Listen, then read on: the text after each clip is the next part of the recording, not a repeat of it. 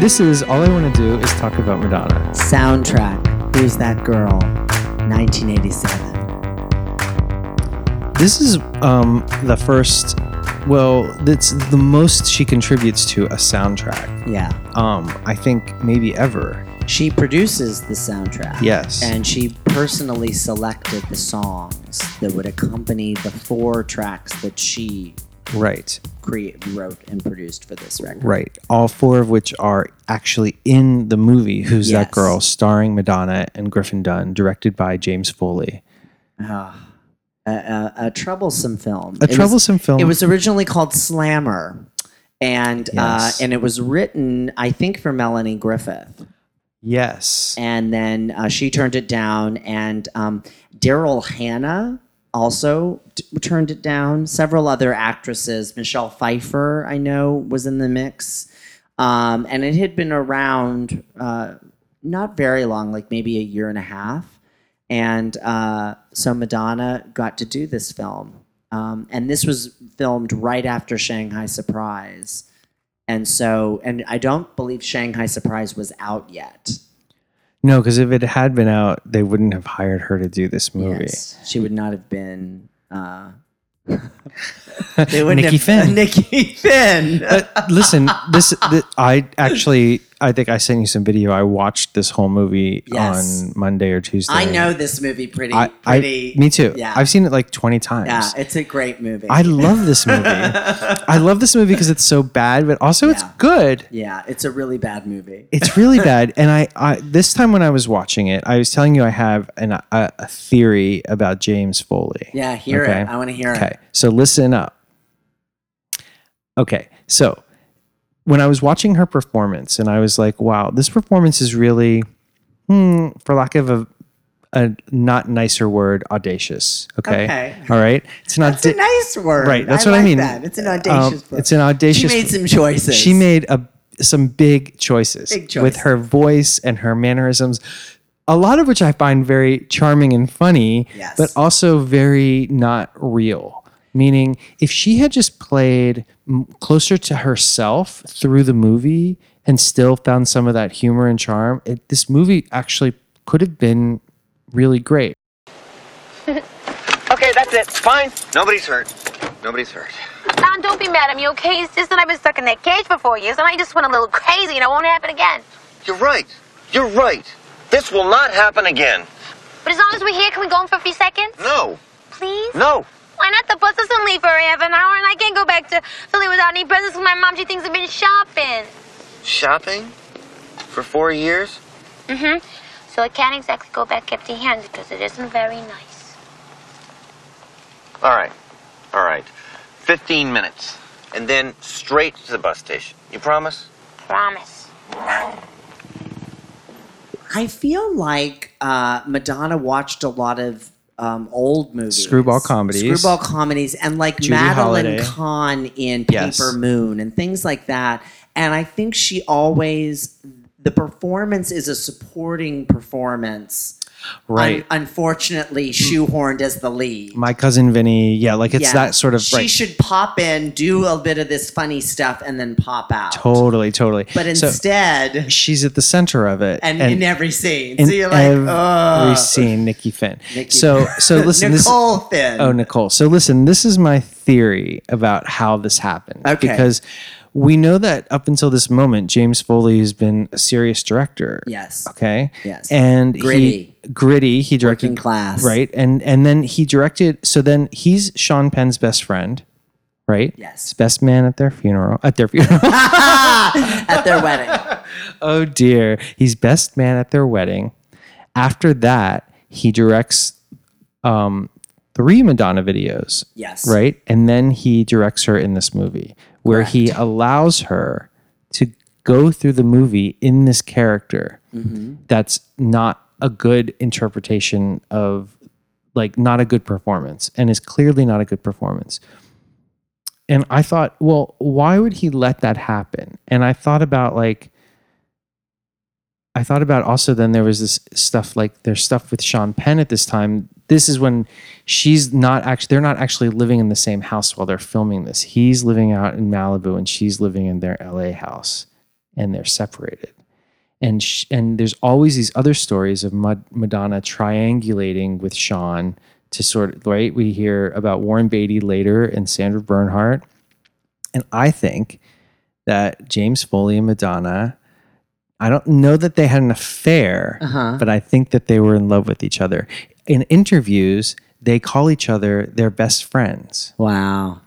And I think he they were in love with each other and he was so in love with her that he couldn't see and or tell her Yeah. that she wasn't doing the right thing in the movie. I think uh, that that's a really good theory, and I I would I would kind of agree in a lot of ways because the movie um, focuses a lot on on Nikki, and she you know there's a lot of parallels. She transforms halfway through the movie from you know the gritty like you know um, convict to the beautiful voluptuous siren in the white dress.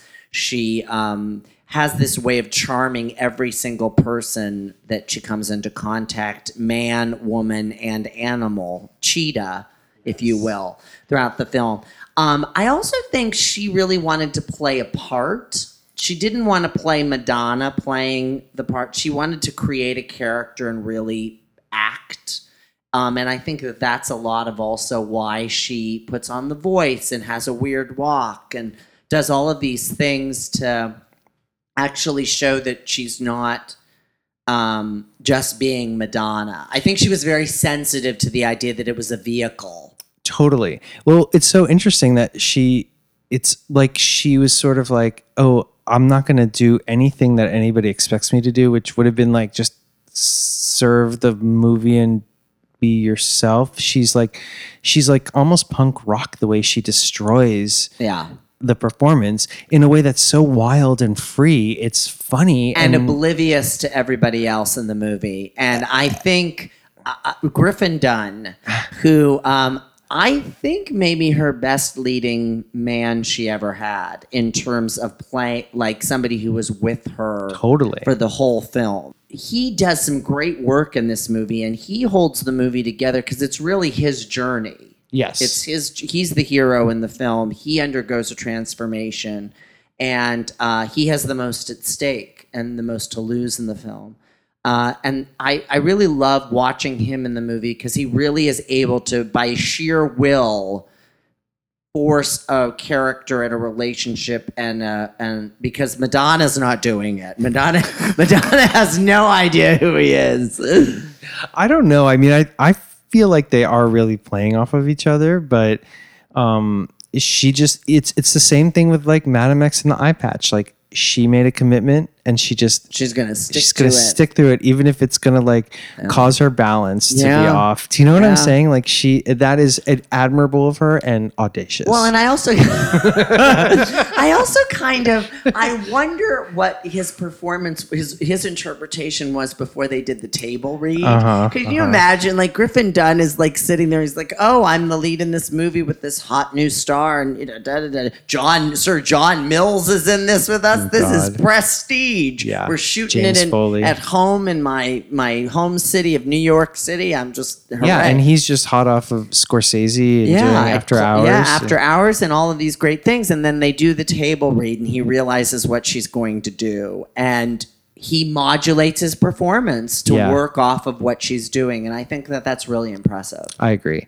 Hey, let's talk about the songs. Um, the songs are the best thing about the movie, I would say. Oh yeah, yeah. Well, um, which is your favorite? So there's um, who's that girl yes, causing a commotion? yes, The look of love. yes. And can't stop. uh, Look of Love and Pat and Who's That Girl were written by co-written by Pat Leonard and Can't Stop and Causing a Commotion were co-written and produced by Stephen Bray, who also did the soundtrack music for the film. So there's lots of Madonna friends around helping this movie along. Um, I really love the songs. I mean, I I always will have a sentimental soft spot for Who's That Girl because I was a little teenage boy. I was 11 when this movie came out. I got to see it in the theater. I was one of eight people in the theater watching this film in uh, Boardman, Ohio. I had to drive to Boardman, Ohio to see Who's That Girl because it did not play in Niles or um, Warren, and uh, and I love the song. I've always it's looking back on it now. It's it's kind of a La Isla Bonita retread, Uh-huh. um, and it's designed to be to sell. It's it sounds like a commercial for the movie.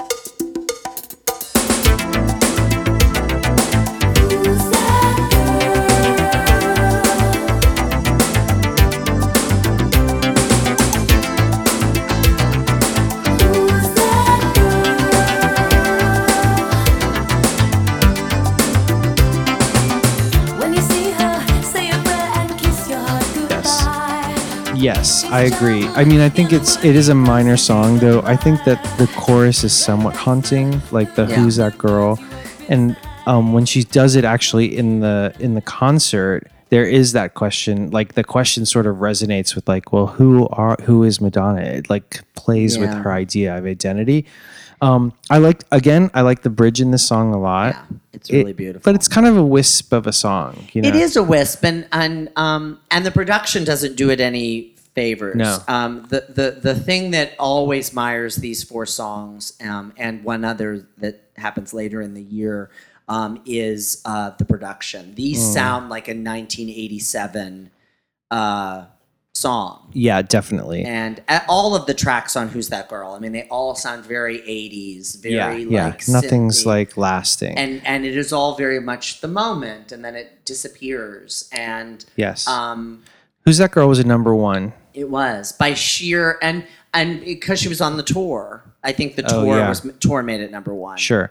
She made a video for it. This is one of those. She had two hours to make the video. She showed up in whatever she was wearing. She had a hat on and a, a kind of a this. suit, and she made it. And she like There were some walked through something. It was a that- terrible video. Yeah. She has short brown hair. I don't. I don't. It's one they of the worst dance worst. at the end and she takes off that they like make her take off her coat and then she really Yeah. like dances and Yeah. she gives the hat to a kid and then she plays with another there are a lot of children around Yeah. it's weird because it's it's because there are no children in the movie there are no kids in the film No. and it, i have no idea who those people are and they kind of show up and they're and like the story makes no sense. it's like stupid. yeah. This is one of those songs that I'm I will always love because of of my childhood connection to it. It's not a great song. It has this sentimental value to it and I, I was very moved when she she brought it back for Rebel Heart for the first uh 20 shows or so when she played it because it was really it was like oh my god she's singing it and i didn't get to see her sing it live and so to get to hear madonna sing it in this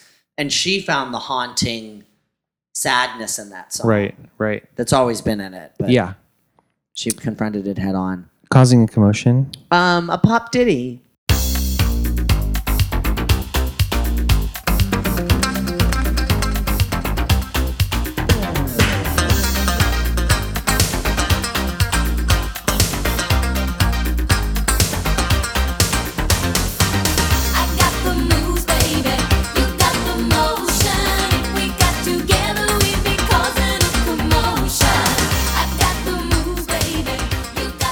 it should have been the number one i think this is a better song I think so too. I think so too. It opens the movie. It's where the cre- the credits of the movie, um, which has a whole opening sequence. It's two causing a commotion, and, there's a cartoon version of madonna yeah, walking through and cars are getting into accidents. It sort of tells the story of her getting to getting into jail. yes Um, Nikki Finn, and um, but the harmonies on this are pretty nice. They're Oh, sort of a gorgeous precursor to express yourself i'd Yeah. say because I, i'm not sure if it's nikki and donna but like it has or maybe it's just her Yeah. harmonizing with herself this again also has a great bridge and she did this song in at least two tours Yeah. the the who's that girl and then blonde ambition yeah and it's sort of like a song she barrels through like she you know what i mean Yeah. it, it pushes through but it has an energy to it it's much it's faster in alive than it is Yeah. on the on the record Yeah. and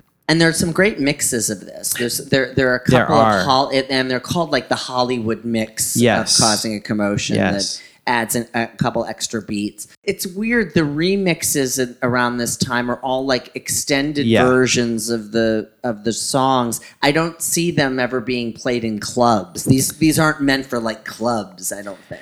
Well, I think in 80s clubs maybe. I mean we don't we don't know actually. I would have loved to have danced with you in a club oh to Oh God. causing a commotion. well maybe we'll have some magical thing happen and we'll just get to go back to like 1987 new york um we'll you know and we can just go dancing one night and then we'll be back here to tell about it on our podcast I would love that. i would love it too um the look of love the look of love is a power ballad. it is. Um, it, it has the backing, uh, the backing um, music that's in the movie. There's a lot of this is kind of the the theme, the the love theme. This is film. when they've they've sort of like they've kind of parted ways yeah, sad. sad Um, I, I it's kind of one of those paint by. I mean, anybody could have sung this song. yes again another great bridge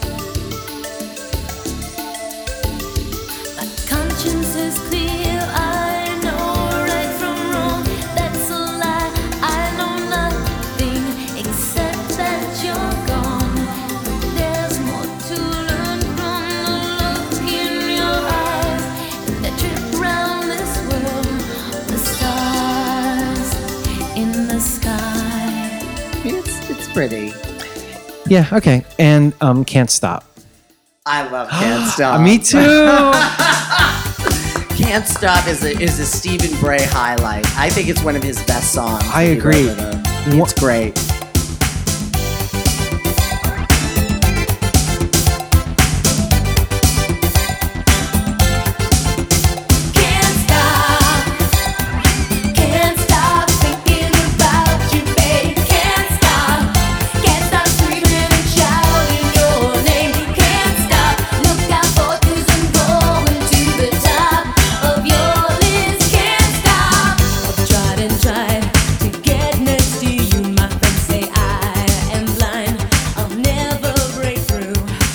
Um, the song itself is i think one of the most underrated madonna jams ever. I can i love everything about this song. There's nothing wrong with the song even that it's very 80s it's like Yeah. perfect. I think the beat is pretty great. I love that like um There- robotic synth- can't stop Keyboards. yes There's yes keyboard ling.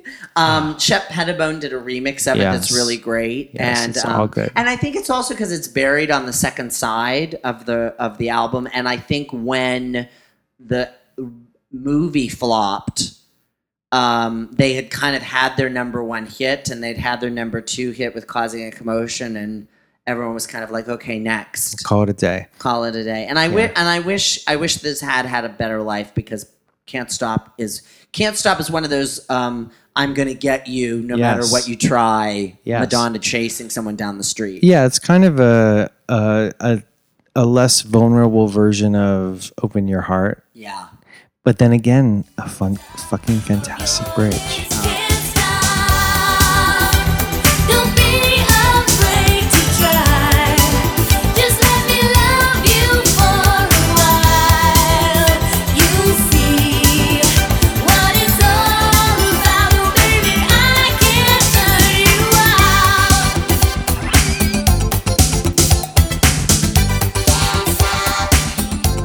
Who's that girl didn't make any money? And uh, it was one of two flop movies Madonna uh, released in 1987. It was this and Shanghai Surprise, which um, the less said, the better.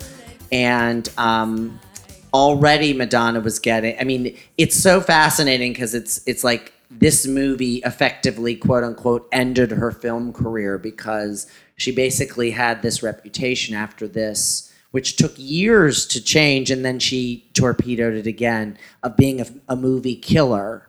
Like any project she was in, she's just too big for the film to uh, fit within it. three years later, she actually she becomes a, a, a film star by being herself in Yeah. her documentary. But really, that is her greatest role. I mean, Yeah.